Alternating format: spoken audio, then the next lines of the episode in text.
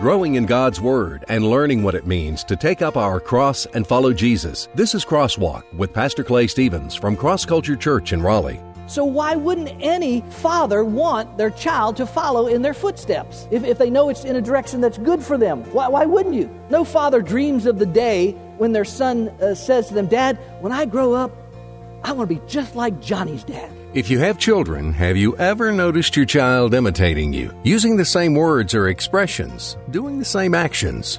Knowing that our children can learn to copy us probably makes us aware of our words and actions, right? Some things we may want them to imitate us, some things maybe not. But what about our spiritual lives? Do we want our children to imitate our walk with Christ? You want the kids to, to be Christ like. If you're trying to be Christ like, you want the kids to, to, to have the views that you view, like the food that you like. You, you want your kids to be like you. That's, that's, that's not wrong. Hello and welcome to Crosswalk. Today in our current series, Crossroads, a study of 1st and 2nd Corinthians, we're going to be finishing up 1st Corinthians chapter 4. Among the things we'll discover there is the apostle Paul inviting his spiritual children to imitate him. The Corinthians, they were deciding for themselves what was right, what was wrong. They were deciding for themselves how they should think of one other person compared to another. The Corinthians had let pride become their guide.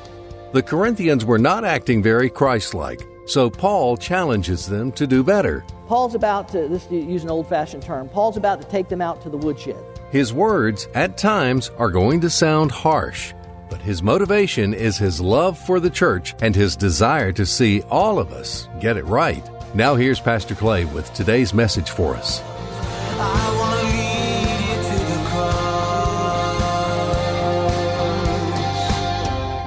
There were problems in Corinth. We've seen that as we've been making our way through the uh, through through this series called Crossroads. There were problems in Corinth, right? There were problems that were causing conflict, right? Now, let me say this, and then we'll dive into it as you're sitting there in the midst of whatever struggle or hardship or problem or difficulty that you're having in your life, and you might be tempted to think, as we progress through this service today, you might be tempted to think, oh, it's that's, that's just the church and, you know, getting along and all that kind of stuff. How, how does that help me in, in, in this situation I'm in right now? All I can say to you is, by faith, you must accept the idea that God's Word has application for your life where you are. Receive it for what it is, whatever subject or, or, or context that, that we happen to be dealing with, receive it. Ask God's to, for His Spirit to, to illuminate you, to give you insight, to teach you what this means for your life and how you apply this to your life and your life situations and your life struggles and your life victories and all that kind of stuff, okay? So it's not just, it's not just going through what happened in Corinth 2,000 years ago or even how we apply it as we're gathered in here. It's about how do I apply it when I go home and what does this mean for my marriage and what does this mean for my workplace and what does this mean uh, for, for my, my struggles, okay? We are in 1 Corinthians chapter 4. Uh, we were there uh, two weeks ago. We started into 1 Corinthians chapter 4. We just got through the first uh, five verses. If you were not here, I'm just going to do just a brief review, and uh, so you can kind of catch up. But you can always go online. You can go to our podcast. You can go directly to our website and watch uh, those messages. You can go back and watch them again and again, uh, whatever the case may be. And I encourage you to do that because I'm just skimming a couple of items that we discussed more in depth last week. Okay? Y'all all right? Come on. Y'all ready to join me and, you know? Okay. 1 Corinthians chapter 4. Uh, I started last week with this idea, and then I'll read uh, verses 1 and 2. Within the body of Christ, responsibilities vary, but everybody has some. Everybody has some responsibility. Uh, let, me, let me read to you verse 1 and 2, and the text will be up on the screen uh, as Tyler brings it up there as well. Let a man regard us in this manner as servants of Christ and stewards of the mysteries of God. And in this case, moreover, it is required of stewards that one be found, say it, trustworthy. Uh, in that, those just first two opening verses there, I went into depth last week and talked about these two terms that Paul uses. He refers to them himself uh, and really to all of them as, uh, but, but in that context, he's talking about, man, I, I'm, a, I'm a steward uh, I'm a servant, but I'm also a steward. And, and if you're here, you know that he uses two different words that basically, uh, two different Greek words the New Testament was written in, where he basically says, Man, I, am I'm, I'm the lowest, I'm the under rower, is what that word word means there for servant. I'm the under rower, the guy down in the bottom of the ship, uh, rowing a ship whose life expectancy probably wasn't too long. Uh, I, am that guy. I'm, I'm the lowest of the low, the position that nobody would want. But at the same time, I'm a steward, and the steward was the, was the highest of the high on, on the ladder of servants, if you will. The steward was the guy that had been entrusted with the entire uh, household or the entire estate. It, it, was under his jurisdiction, it was under his authority, and, and he was like the person. Paul says, I'm both of those things, and so are you. In other words, the idea is, is that I, I'm, I'm really nothing in this. It's not about me. This is an idea we're going to come back to here in just a minute. It's not really about me, but it's about this thing that I've been entrusted with right? This thing that I've been made a steward of, and I've been made a steward of the gospel of Jesus Christ, this great news that God has come to redeem the world.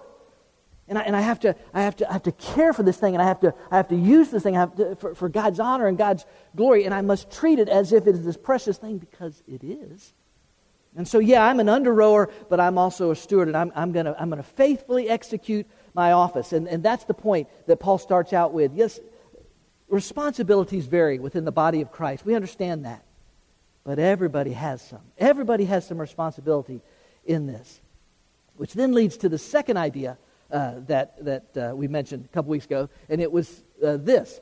Uh, within the body of Christ, the position of judge has been filled. That's, that position is already full. In verses 3 uh, and following, 3 to 5, he says, But to me, it is a very small thing that I may be examined by you now that we're getting a little insight there. We're finding out that, that there's something going on in Corinth, that, the, that there, there's some sort of judgment being passed on Paul and on his, his ministry. But to me, it is a very small thing that I may be examined by you or by any human court, in fact. I do not even examine myself.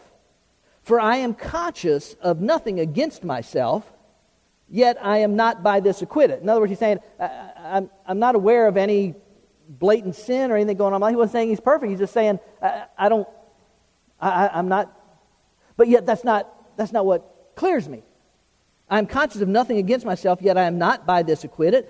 But the one who examines me is who? Say it. The Lord. The one who examines me, the one who examines you, the one who examines me, the one who examines, examines our lives, our motives, our actions, uh, uh all that stuff is the Lord. Therefore, do not go on passing judgment before the time, but wait until the Lord comes, who will both bring to light the things hidden in the darkness and disclose the motives of men's hearts. And then each man's praise will come to him from God. That's kind of a reference back to chapter 3 and that whole idea of rewards and loss of rewards. But Paul says, and, in, and I've said this, and I'll say it again real quickly before we move on. This is not referring to uh, judging a person's life because of a sinful practice.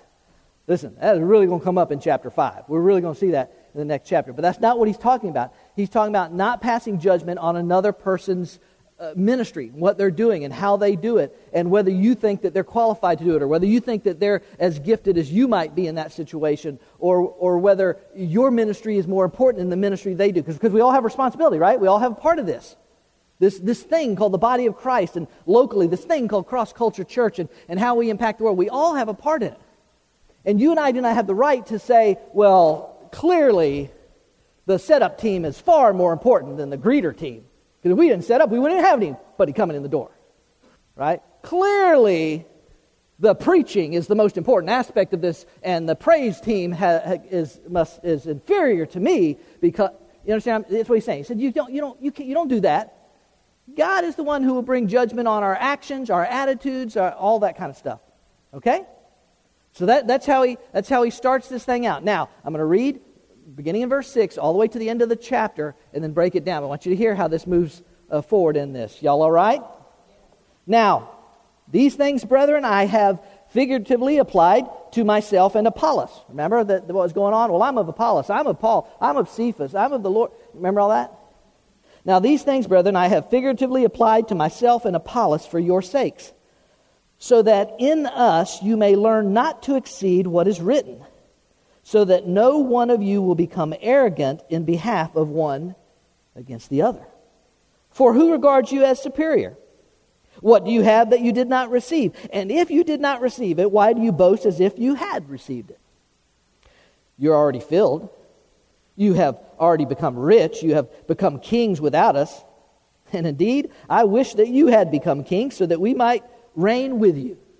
For I think God has exhibited us apostles, last of all, as men condemned to death, because we have become a spectacle to the world, both to angels and to men.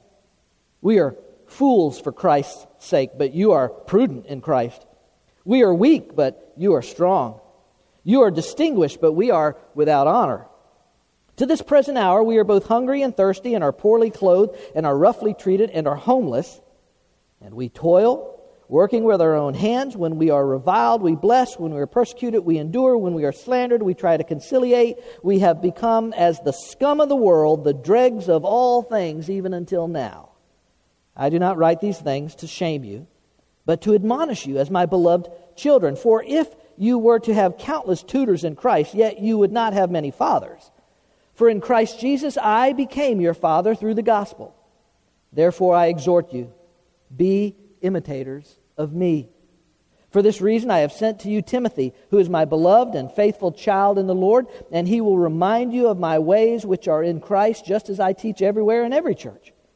But some have become arrogant, as though I were not coming to you. But I will come to you soon, if the Lord wills, and I shall find out not the words of those who are arrogant, but their power. For the kingdom of God does not consist in words, but in power. What do you desire? Shall I come to you with a rod or with love and a spirit of gentleness? Father, uh, as we continue on and finish up chapter 4 uh, today, I, I do, again, continue to pray. I ask for your spirit to enlighten each of us in our place in life and what uh, life is about for us right now in this moment. Help us to lift off of these pages a truth that I can apply right where I am, right where my, what my needs are, what my trials are, what my difficulties are, what my temptations are. I really believe that there's a word in here for every single one of us because I, I believe in the power of your word to meet us right where we are, to take us to right where you want us to be. God, would you speak to our hearts and lives today. Um, uh, as always, I'm honored to be your messenger boy. In Jesus' name, amen. Okay, here we go. Let's, let's pick up the, the first one today, the third one out of, out of chapter 4, uh, within the body of Christ. it looks like this Within the body of Christ, humility is critical. Coming back to kind of something that started with at the very opening, but within the body of Christ, humility is what? Critical. It is critical. Apostle Paul uh, starts out, has, uh, and, I mean, he's already started, but as he continues on here in verse 6, and he says, basically saying, you know, those things that I, that I talked about at the beginning of this, those, those things that I re- referred to uh, about the responsibilities that we each have, and, and that, that uh, none of us uh, get to get out of this. We all have responsibility in this. And, and, and, this idea that he says that, but, but we don't have a right to judge some other person's ministry and what they're doing or, or how they're doing it or what you may think about. He, he said, I, I don't, all of that stuff leads me up to this point where I need to say this to you that this, this understanding that is critical to the life of a follower of Jesus Christ, and that is that it's not about me. That it's, that it's really, that it's never about me. And Paul says, those things that I said earlier, that's what I have applied to my relationship with Apollos. In other words, Paul says, I, I, am I'm, I'm, not, I'm not thinking that I'm superior to Apollos. Yes, I, uh, you know, if I found at the church and Apollos, he can't, I'm not, I'm not doing any of that. I'm not, I'm not claiming that, that I'm more superior to Apollos. I'm not uh, in some way trying to build a case for why you ought to follow me instead of Apollos, because that was, that was the struggle they're having, right? I'm following this person, I'm following that person, and all this division it's causing in the church. He says, uh, What I said to you earlier, that's what I'm applying to this situation between myself and Apollos. And, and I'm doing it not only because it's the right thing to do, but I'm doing it. And then he says there in uh, the latter part of verse 6, and bring it up on the screen, so that you might learn not to exceed Watch this. So that you might learn not to exceed what is written. What's he talking about? The, the, he's talking about the Word of God. That, that you and your lives might not exceed what is written in order that no one of you might become arrogant, in behalf of one against the other. Now, they had, they already had become arrogant one against the other. And Paul says, I'm, I'm one, I want you to see that I'm applying what I said to me and Apollos, not only because it's the right thing to do, but so that you will not exceed what is written. You guys know this, but I'll say it anyway. The Word of God is our guide, or it is supposed to be our guide. The Word of God is supposed to be what gives us direction. It is supposed to be uh, what gives us instruction. It is what tells us how to act. It tells us what we should think of ourselves. Right? The Word of God tells us that we are fearfully and wonderfully made. The Word of God tells us that we are special in the sight of God. But the Word of God also tells us that we're no better than any other person young, old, male, female, black, white, pink, polka dotted. We're, we're all the same. And no one is better than any other within the whole scheme of this thing. The Word of God tells us that. Culture often doesn't tell us that, or it perverts it in some way, but God's been saying that from the very beginning. I created you. You're special, but so is everybody else in this thing. The Word of God instructs us on that. But the Corinthians had exceeded what was written. Isn't that what he said?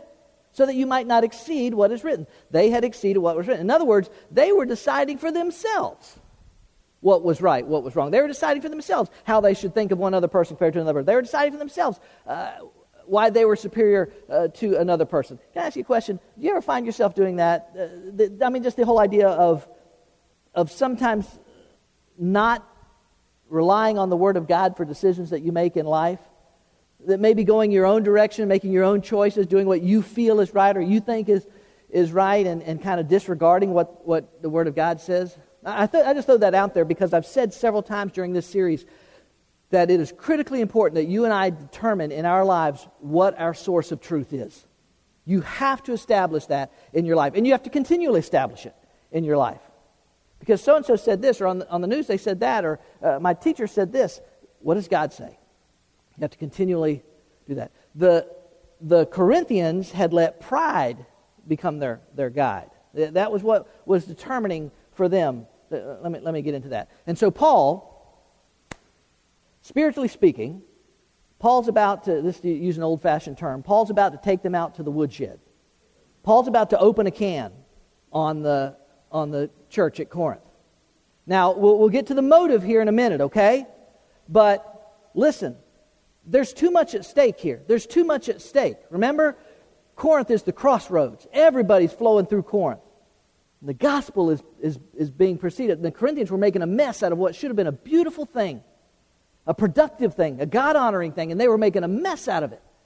And the advancement of the gospel was being threatened by their selfishness, by their pride, by their ego, by their, their self centeredness, by all of that stuff. And so Paul is, is about to take them to task as any loving father would.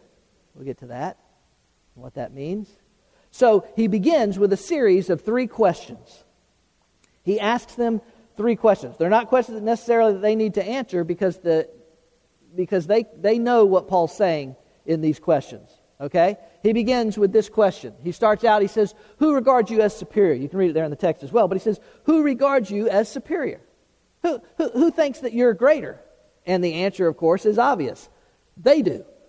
They, they have already decided that they are superior even, even to Paul at this point, but they're certainly superior to those other groups that are following Paul or following Apollos. Or fo- uh, who, who decided you're superior? Who thinks you're superior? They do. He immediately follows it up with a second question What do you have that you did not receive? In other words, this spiritual maturity that you think you have, this, this advancement that you think you have made, uh, where do you think that, that comes from? What do you have that you did not receive? Do you, think you just, and that's the case, they think they just, they just figured this all out on themselves. And of course, the answer uh, that he comes with is, is nothing. I mean, that's the obvious answer.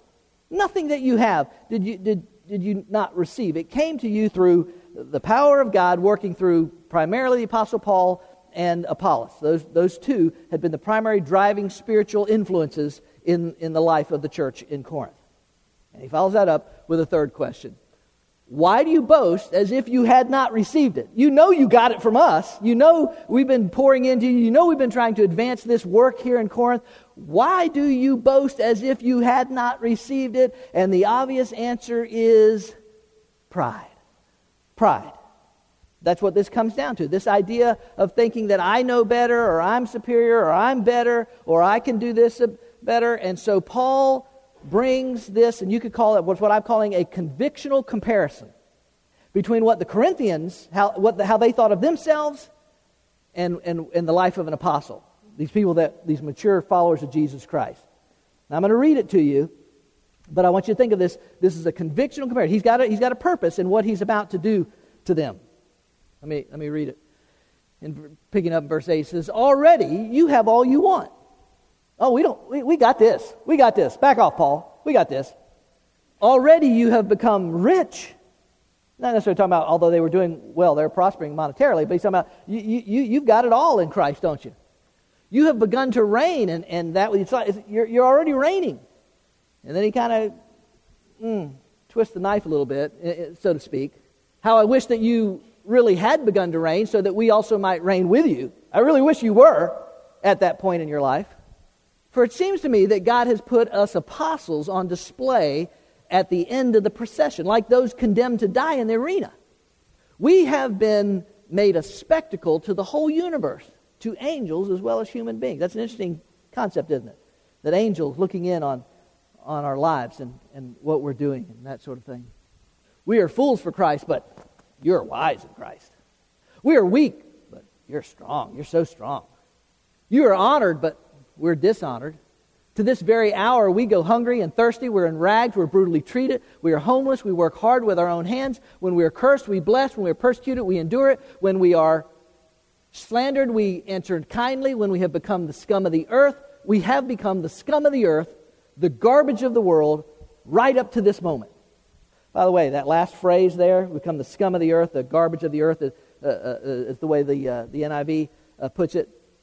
In, in Greek, the phraseology, uh, look at it this way it'd be like somebody filthy dirty, taking a bath, being scrubbed clean, and, and then when when, when they get out of the bathtub, all the grime, all the dirt, all that stuff remains. And when you drain the water out, all of that stuff remains on the, on the sides of the tub. All the, all the scum on the sides of the tub. Tub. And then, and then that, that, that scum is, is scraped off, off of the side of the tub. And the Apostle Paul says, That's what we are. We're like, the, we're like the scraped off scum on the side of your bathtub.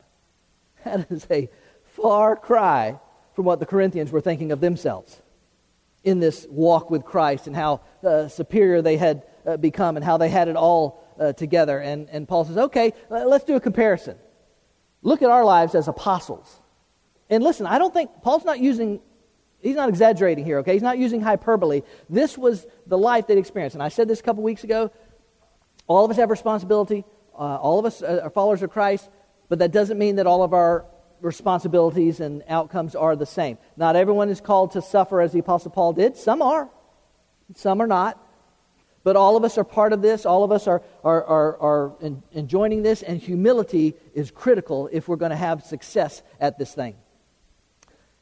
Look at, uh, real quick, Ephesians uh, chapter 4. Uh, Therefore, I, the prisoner of the Lord, implore you to walk in a manner worthy of the calling with which you have been called, with all, would you say it please? Humility and gentleness. They, they kind of go hand in hand with patience, showing tolerance for one another in love, being diligent to preserve the unity of the Spirit in the bond of peace. See how humility is critical to, re, to retaining this, this unity within the bond of peace. Not only in here, but when you go home, when you go to the workplace, when you go to all these different places. Um, look at this one in uh, Philippians chapter 2. Do nothing from selfishness or empty conceit, but with humility of mind, regard one another as more important than yourselves. Then one more, Colossians chapter 3, my favorite chapter in all the Bible. So as to those who have been chosen of God, holy and beloved, put on a heart of compassion, kindness, humility, gentleness, and patience, bearing with one another and forgiving each other. Whoever has a complaint against anyone, just as the Lord forgave you, so also should you. You don't have to be a theologian, ladies and gentlemen, to figure out that humility is critical for the life of the church, for the body of Christ. At a previous uh, church where I was uh, serving, we were getting a, ready to take a trip to uh, Asia, a mission trip to Asia, getting a team together.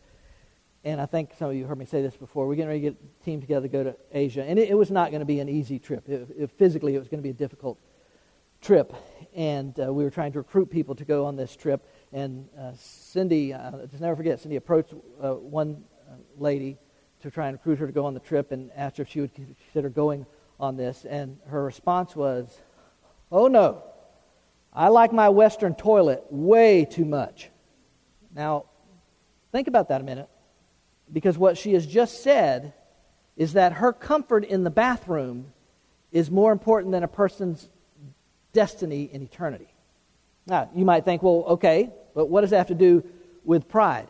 Just this. There are, there are two types of pride, ladies and gentlemen. There are two types of pride. The First is, if you like fill in blanks, you can do that. The first is what you, what you would call overt pride. It's the obvious kind. It's the one that's just out there. It's obvious. Everybody can see it. Hey, look at me. Look what I can do. Look at how special I am. Look, look at this. Look, da, da, da. It's, it's, it's overt pride. I, I've got it. I've arrived. I'm this. I'm that. That, was, that really was the Corinthians. Overt pride. By the way, all of us can be guilty of both these types of pride at times in our lives, right? Right? You should see me with a video game. I'm like unbelievable. No. I don't, I don't even know. I gave up on video games after Pong. Y'all remember Pong? Boom, boom, boom. That was the extent of my video game world. But anyway, overt pride. Okay, that's, yeah, I can see that. That's obvious. That's right. But there's another type of pride, ladies and gentlemen. There is something called covert pride. Covert pride. It is that, it's that kind of pride that, that you might not readily identify as pride, but that's exactly what it is. Covert pride doesn't get up on the table and dance. Covert pride expects somebody else to get up on the table and dance for me. That's covert pride. That it's about me, that it's about what I want, that it's about what I think, it's about how I think it should go, it's about what, what I prefer, that it's about that is, now you might call it, well, that, really that's selfishness, or that's self indulgence, or that's, you can call it what you want, but at the root, what it is, it's, it's about me. We're coming back to, and that's what pride is, by really at the heart of its definition. Pride is about me. And listen to me, there's no place for that in the body of Christ. Now, I know we struggle with it. I, I know it show, rears its ugly head at times, but, but that's why Paul, in Ephesians and Philippians and, in Colossians and, and in, in, Corinthians and in all of his, he keeps pounding the same idea, same idea, same idea, because you and I struggle with this same idea, don't we? 2,000 years later, we still struggle with overt or covert pride. And Jesus said this. Uh, you might recognize this as our theme verse here at Cross Culture Church. And he was saying to them all, If anyone wishes to come after me, he must deny himself and take up his cross daily and follow me. there's absolutely no room for pride in that calling right there. Every day I'm called to die to myself and, when, in my life, whether it's here in the church, whether it's at home, whether it's whatever, when, I place myself and, and my desires or wants or whatever ahead of yours, there's no place for it in the body of Christ. Okay. Within the body of Christ, humility is critical in our lives. I just encourage you to, to think about that in, in the daily interactions with yourself, with your spouse if you're married, with your family, with your coworkers am, am I living out this calling of humility in my life?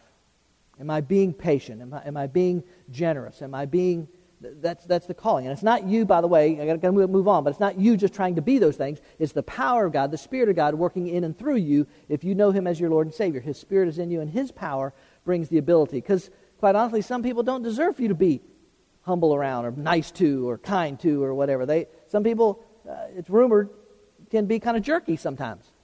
That's the calling. All right, here, one more idea, real quickly, uh, this morning. Within the body of Christ, there needs to be, this is really important, reproducibility. There needs to be this reproduction going on of fully devoted followers of Jesus. Because of time, uh, let me just, I won't read all of, of 14 through uh, 21 again, um, but let me just read, uh, well, let me see how far I get. I do not write these things to shame you, but to admonish you as my beloved children.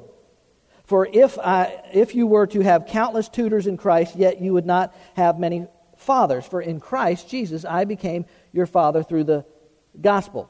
He goes on, but he finishes up there in verse uh, 21. He says, What do you desire? Shall I come to you with a rod or with love and a spirit of gentleness? Now, I think it goes without saying, but obviously the Apostle Paul is not going to show up with a stick or a club in his hand and beat them into submission. That, that's, that's not the idea here. But as I said earlier, the Corinthians were blowing this wonderful opportunity that they had. And the Apostle Paul, as, as, a, as a father, and we'll get that in just a second, knows that he's got to, he's got to deal with this. He's got to take action uh, with this. And if he needs to be stern, he's going to be stern. Now, I know that sounds so foreign in the culture in which we live, right? The culture in the how dare you question my lifestyle or my actions culture that we live in. In that culture, this thing called church discipline, which we will get to in chapter 5, which we're not doing next week, by the way. I'm going to bring a Christmas message uh, next week. But when we get to chapter 5, uh, Lord willing, when we get there, he's going to deal with this thing called church discipline. That has all but disappeared, quite honestly, uh, in the church today because churches are afraid of losing members and, or, as has been my experience, when you try and, and practice church discipline on a person, and we'll get to what all that means, when, when you, when you try to do that, they just leave and go to another church because they can. As I said, we'll get to all that in chapter 5. But listen, can you hear can you hear how much Paul really he wants them to get this? He wants them to get this right. He so wants them to get this right. And so after bringing this this convictional comparison that was clearly intended to strike a nerve in, in where they were, I mean that, he, he's that's not by accident. He says, "Listen, I, I, I'm not doing this to shame you. That's not, that's not the point. That's not my motive. My motive is love. I'm doing this because I love you and he begins to draw this analogy of this spirit being their spiritual father, which he actually was. Remember, the Apostle Paul founded that church, right? Right? He founded that church. He probably had led most of them to Christ. Spiritually speaking, Paul was the father of uh, the church in Corinth. And so, he, real quickly, he gives them three steps uh, to move in the right direction to straighten this thing out. All right, let me give them to you real quickly. First, he says this he, he gives a plea for imitation. Verse 16 I exhort you, therefore, be imitators of me. Do what I do. now, we might think, wow, that's, that's bold to tell somebody, man, act like me. but listen, nowhere does Paul claim perfection. Nowhere does he, does he say that he gets it right all the time.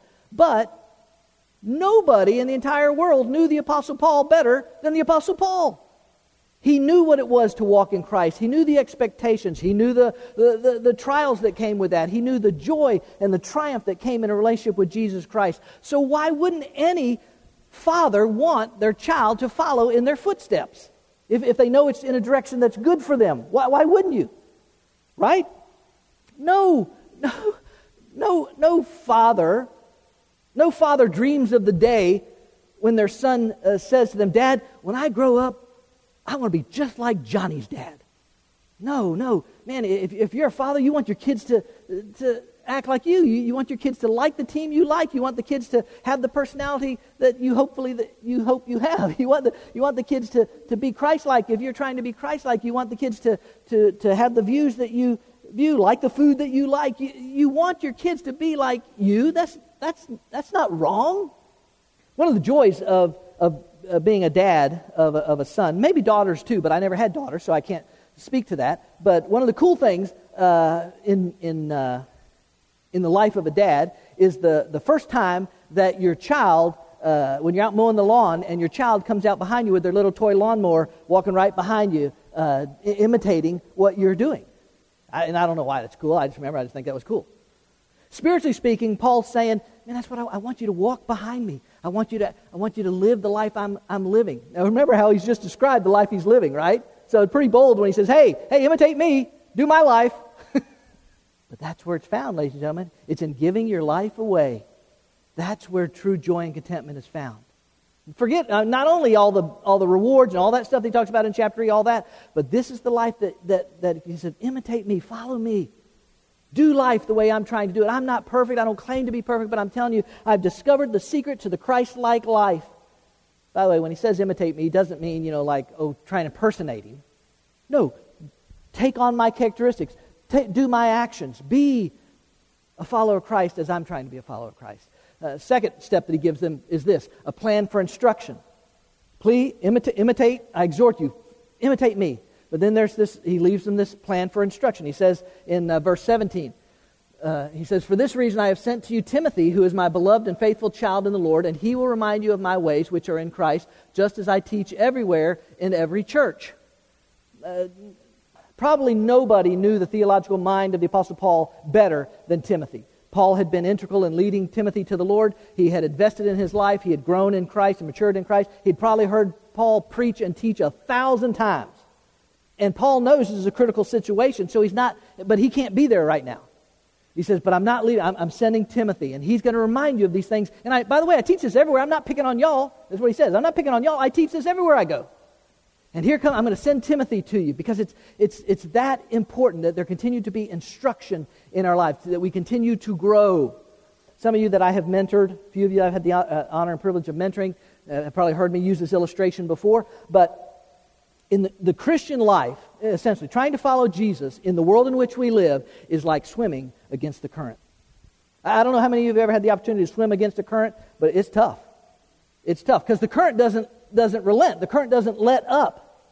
Now, let me say this if you are a swimmer, it can, in a sense, become easier.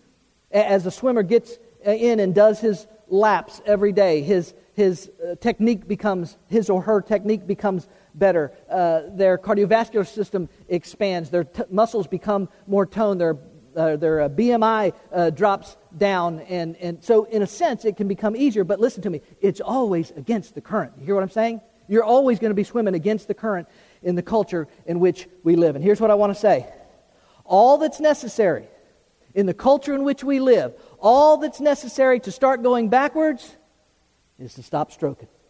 Just stop stroking. And sometimes you're like, oh man, I'm doing, I'm trying to do this Jesus thing, but it's so tough, I don't feel like I'm getting anywhere. You're not getting somewhere too. You're not going backwards, right? You're trying to advance. There always has to be and ask yourself this question. I got to close, I know I got, but ask yourself this question how, Where am I? Am I still striving to grow and receive instruction and not just reading the Bible? I, that's critically important. But am I doing this? Am I reading other spiritual materials? Am I, am I having theological discussions? Am I growing in this thing? So that, so that this, so that my, my muscles get more toned, my technique gets better, and I'm able to keep going because because the current will always be going in the wrong direction, right?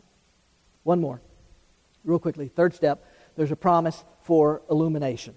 Uh, he's going to bring some things to light, so to speak. And that what he says, uh, beginning in verse uh, 18, uh, he says, uh, Now some have become arrogant as though I were not coming to you, but I will come to you soon, if the Lord wills, and I shall find out not the words of those who are arrogant, but their power. For the kingdom of God does not consist in words, but in power. What do you desire? Shall I come to you with a rod or with love and the spirit of gentleness?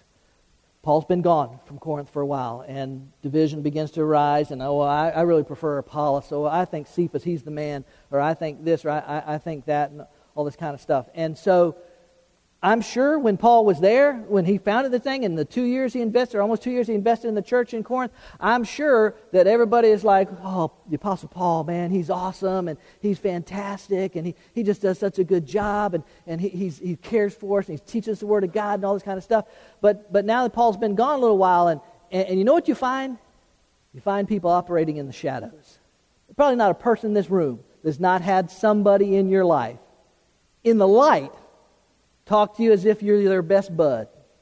And then later you find out that they've been saying some things about you, or they've been working behind the scenes, or they've been doing something to undermine. I, I probably say there's probably not a person in this room that not experienced that. Apostle Paul's experiencing that. And the Apostle Paul says, hey, hey guys, we're going to bring some things to light when I get there. If the Lord lets me come, we're going to bring some things. We're going to find out whether what you're saying is backed by the power of God or whether you're just blowing hot air. Can I tell you this? Return, return to the parent analogy, that's what love does. When you find bad behavior going on, you confront the bad behavior. That's what any, any of you that are parents or have been parents, isn't that exactly what you do out of love? Don't you confront bad behavior from your children? There was bad behavior going on in Corinth, and Paul says, When I get there, we're going to bring some things to light. We're going to bring it out of the shadows, we're going to bring it right out in front, in front of everybody, and we're going to find out what is what Those are three steps that, that are necessary for a church to continue to be healthy. Starts with, with just humility, recognizing my place in this work, that I have a place, I have to take responsibility. I can't judge anybody else's work and what they do, but I have it and I have to do mine. What, what my calling is, I have to do it with humility and humbleness and with a desire to put everybody else above me. I know I don't get it right all the time, but you're important than, than, than, than me. They're more important than me. That person's more important. Than, everybody's more important than me. I'm dying to myself, and I'm going to I'm going to move forward. I'm going to try and imitate those. Don't be afraid to imitate those that you see. They're trying to get this thing right. To, I'm going to try and emulate their life. I'm going to try and continue to receive instruction and grow and I'm going to confront bad behavior when I see it. That's what you do to have a healthy body of Christ. Is that what you want? You want a healthy body of Christ? Then sometimes it's necessary. When we get to chapter 5, we're going to see how you have to confront some bad behavior and why that's so important for our lives as followers of Jesus Christ. Amen? It is clear from the passage today that the Corinthians needed to be brought down a notch or two. They were puffed up with pride, and their pride was bringing division to the church. Pride is something all of us can struggle with, but it is critical for our relationship with fellow believers and those we want to win to Christ. Paul offered himself as a model to imitate. As Pastor Clay said today, that may seem bold, but as any loving parent, Paul wanted his spiritual children to get it right. Reproducing strong, committed followers of Jesus should be the goal of every church. All of us should choose to live lives that men and women younger in the faith could imitate. We invite you to join us on a Sunday morning at Cross Culture Church. We gather each week in a casual and contemporary atmosphere to celebrate the goodness of our God. Cross culture may be a little different from what you're thinking. Sure, we're a church, but instead of religion, we're about a relationship, a community of believers where Jesus is revealed in the lives of each person, real people who truly care, solid biblical teaching from Pastor Clay Stevens and the most energetic, fun, and safe kids program around. Find out more at crossculture.church.